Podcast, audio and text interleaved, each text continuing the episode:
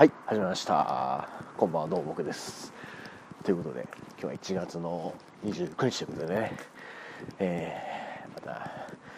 なんとか1月中にねもう一回収録するタイミングをね、えー、ゲットできたんですけどもまあね1月も終わりということで本当にね。あっという間ですね。びっくりしますね。はい。本当にまあ特に1月はね何もないというかまあ年始のことはねいろいろね前回喋ったんでその後は特にね何もないんでね。まあ今日はねちょっとお出かけしたんでね。はい。その辺のね話はできればいいかなと思うんですけども。まあまずは、えー、今回、えー、リスナーの方からね、えー、音声メッセージが届いてますのでまずはそれをお聞きください。どうぞ。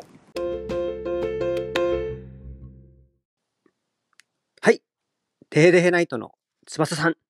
こんにちは。岡ちゃんです。もう1月末ですけど、一応、明けましておめでとうございます。今年もよろしくお願いします。えー、今日は、えー、話題リクエストがありますので、えー、メッセージを送りたいと思います。先日、今シーズンの横浜 FC のスケジュールが決定したので、翼さんが注目している試合とか、一番楽しみにしているアウェイの旅など、えー、シーズンプレビュー的なエピソードをやってくれたら嬉しいです。今シーズンもこの番組と共に横浜 FC を応援するの楽しみにしています。では、次回またお会いいたしましょう。さよなら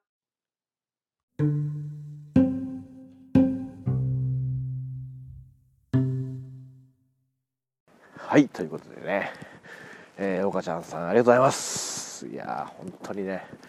こう何ですかねこの全肯定しかない相変わらずのこのメッセージはね本当に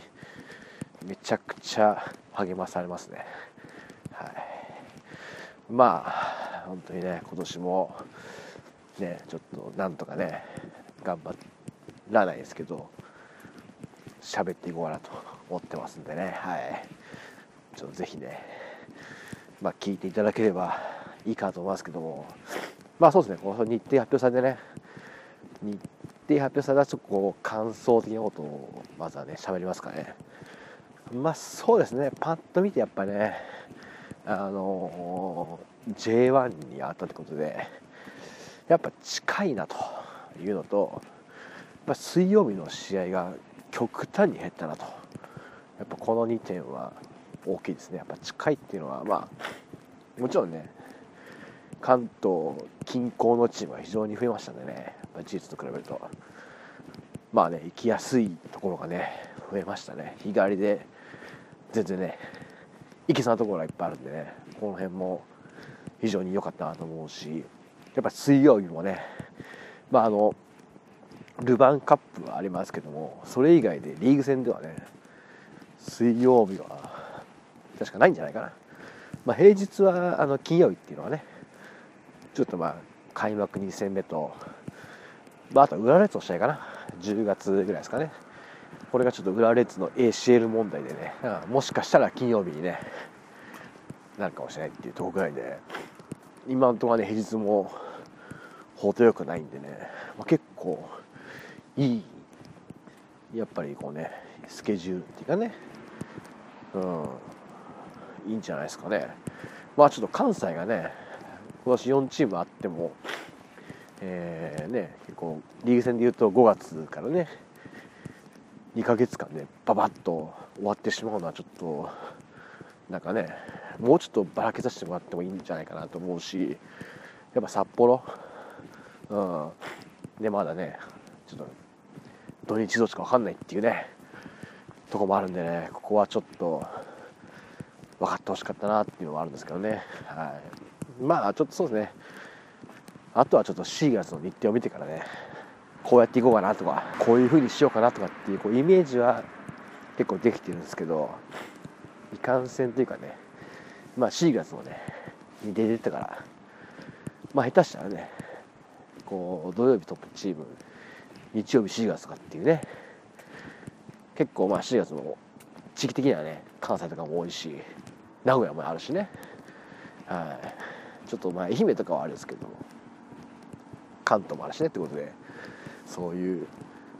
いい感じに土日に行けるんじゃないかなっていうところもねありますんで。ねまあちょっとそこを見てからね具体的な予定は決めたいと思いますけどまあそういう楽しみなのはねやっぱりなんだかんだ言っても札幌ですよね。やっぱりねちょっと10月ですか？末ですかまあちょっと寒いんじゃないですかねもうねやっぱり。うんでもねやっぱ札幌2020えー、1年か。ね1対0ですからね。やっぱ札幌はやっぱり今年の J1 で一番楽しみじゃないですかね。まああとはガンバのねスタジアムとか、まあ、僕はちょっと一回ね横浜市関係ないですけど行ったことあるんでねあれですけども京都のスタジアムとかね。まあ京都は本当に完全に新しいスタジアムですからあそこもねちょっと行ってみたいなっていうのはねそういう意味では楽しみですしやっぱ福岡とかね佐賀もね楽しみですよね。はい。そういうまあちょっと遠いとこかなっちゃうかな。近場はねそんなにないかな。川崎とかもね別になんかもうなんならもう会社行こうは遠いんじゃないかってぐらいの感じですからね。まあですけどまあそういう意味ではね、まあ、近いところも多いんでねまあ皆さんでね是非いければいいんじゃないですかねという感じですかね。はい、まあシーズンレベルな感じはね。まあちょっとそれはもうちょっと後にね。まあ前回も多分ちょろっと言ったかもしれないですけど順位予想的なところでね。おしゃべりできればいいかなと思いますけども、まあ、個人的には今年の目標っていうのはもうねまあ残留じゃないですか。それしかないでしょ。はい。まあ、結構ね補強はしたんですけどね。ちょっといまいち、ね、J1 でバリバリやってた選手がねそんなにいねえんじゃねえかっていう不安というかねどうなんだいっていう正直シーズン始まってみないと分かんない感はね半端ないんでね。まあ残留できればね同じかなっていうところですかね。まずはね、はい、まあまあ。ね残留するってことはまあまあ勝つってことですからね。まあ、まあまあ勝てばねお客さんも増えてくるでしょうと。いうことですかね。はい。僕の中では。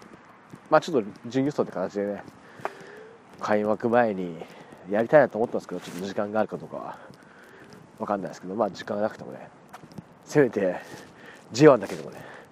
予想はしようかなということではい。いきたいと思いますけどということでね、はい、岡ちゃんさんありがとうございます、まあ、今年もねこの番組を通じてね横浜 FC を、えー、満喫して満喫していただければいいかなと思います。ということで、まあ、あとはちょっと、えー、もうちょっとだけ時間があるんで雑談しますか、えー、まあ、今日はねあの、えー、僕はお出かけしてきて、えまあ、横浜市のねスタジアムアイドルを やってる、えー、三田ちゃん三田モニカちゃんのね所属してる愛よけのねライブに行ってきまして、まあ、対バン形式な感じでねだったんですけどまあなんか行ってみたらこうなんかこうなんかアイドル殺しちゃうみたいな感じでね結構こう勝ち抜き合戦みたいな感じだったんでね非常にこうフラッと行くにはまあまあちょっとこう重い現場だなと思ったんですけど、まあ、非常にね、あのー、いろんなね久々に対バン的なの行ったんでね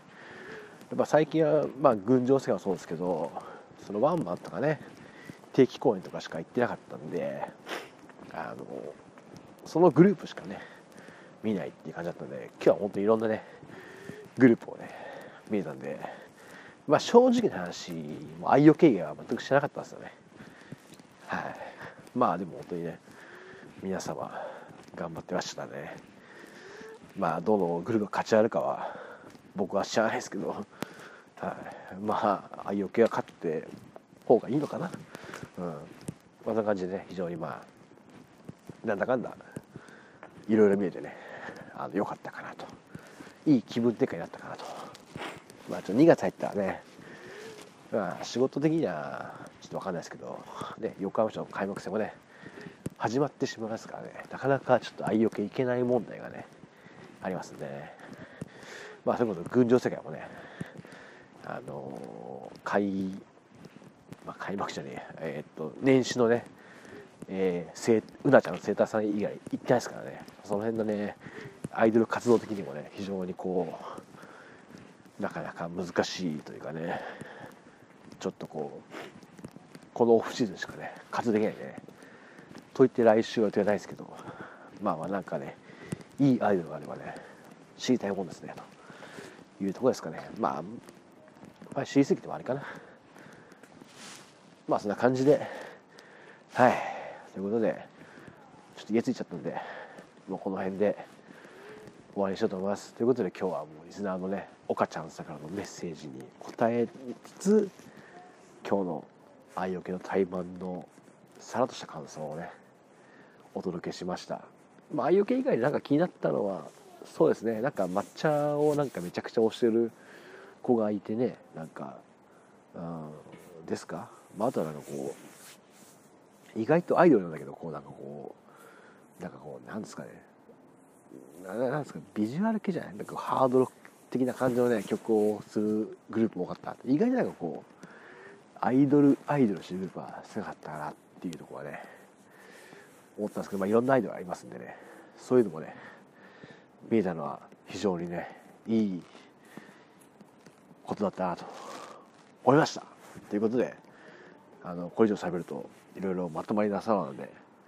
この辺でスパッと終わりたいと思います。ということで、えー、また次回お会いいたしましょう。さよなら。